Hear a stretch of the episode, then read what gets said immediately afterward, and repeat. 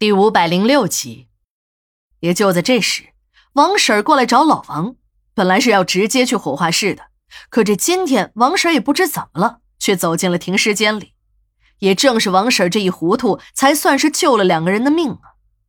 王婶儿一说起这件事儿，就说那两个已经辞职了的小子真是命大，要是自己再晚进停尸间一步，他们两个就要去见阎王爷了。原来，王婶一进停尸间。便看见那两个男同事背对着自己，靠在停尸床边上说话。他们两个身后的停尸床上放着刚刚装好的棺材。王婶看了一眼，也没有太在意，便要向停尸间和火化室的内部通道拐去。可正当他要拐的时候，却感觉到了好像有什么不对头，便又回头看了那两个男同事一眼。让王婶奇怪的是，那两个人身后的棺材盖子慢慢的打开了。其实这种纸的棺材盖子很轻，就是自然的支开也是有可能的。但让王婶诧异的是，从这棺材里还伸出了一双手。王婶一下子呆住了，棺材中人的身体也渐渐的露了出来，两只手分别向两个人的头拍去。也就在这个时候，王婶终于从惊呆中缓过神来，声嘶力竭的大叫了一声，伴随着这一声叫喊。棺材中伸出的手也迅速的缩了回去，尸体传来了扑通一声的闷响。王婶的这一声喊叫把老王从火化室中惊了出来，那两个男同事也跑了过来，还关切的问王婶发生了什么事儿。当王婶哆哆嗦嗦的把刚才发生的事儿说了出来时，那两个男同事说什么都不信，还说王婶啊一定是看花了眼。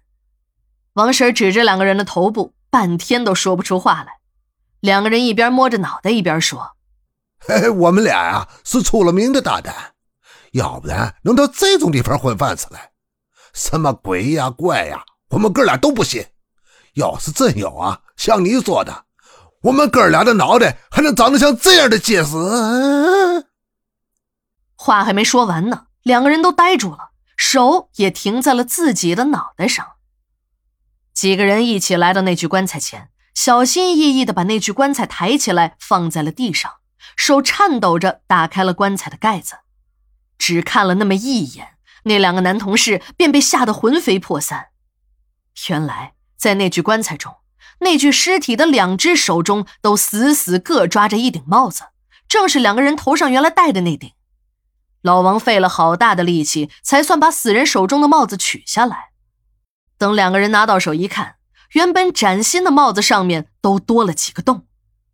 第二天，那两个同事都没有来上班，连管理打电话让他们来结工资都不来了。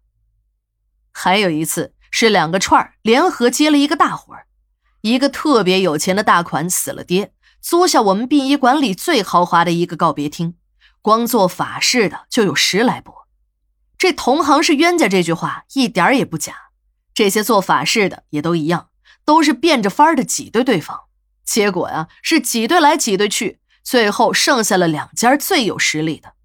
一家为了达到让另一家身败名裂的目的，便在尸体上使了坏，把一只做过法的九命死猫藏在了一个纸活中，放在了棺材底子上。结果在晚上守灵超度时，死人发生了诈尸。诈尸后的死人，在拔去了那个法师的一缕头发，再加上半块头皮之后，还自己走回了家。正在家里对着老爹的遗像磕头的大款，一听有人敲门，便去开门，结果被诈了尸的老爹吓了个半死。大款还以为老爹是复活了，但让他没有想到的是，老爹自打从殡仪馆里回来，便是白天拼命的睡觉，晚上特别精神，两眼发呆，直冒绿光。当初大款也没有在意，家里别人不愿意陪老爹，可自己毕竟是儿子，想来这老子也不能把儿子怎么样。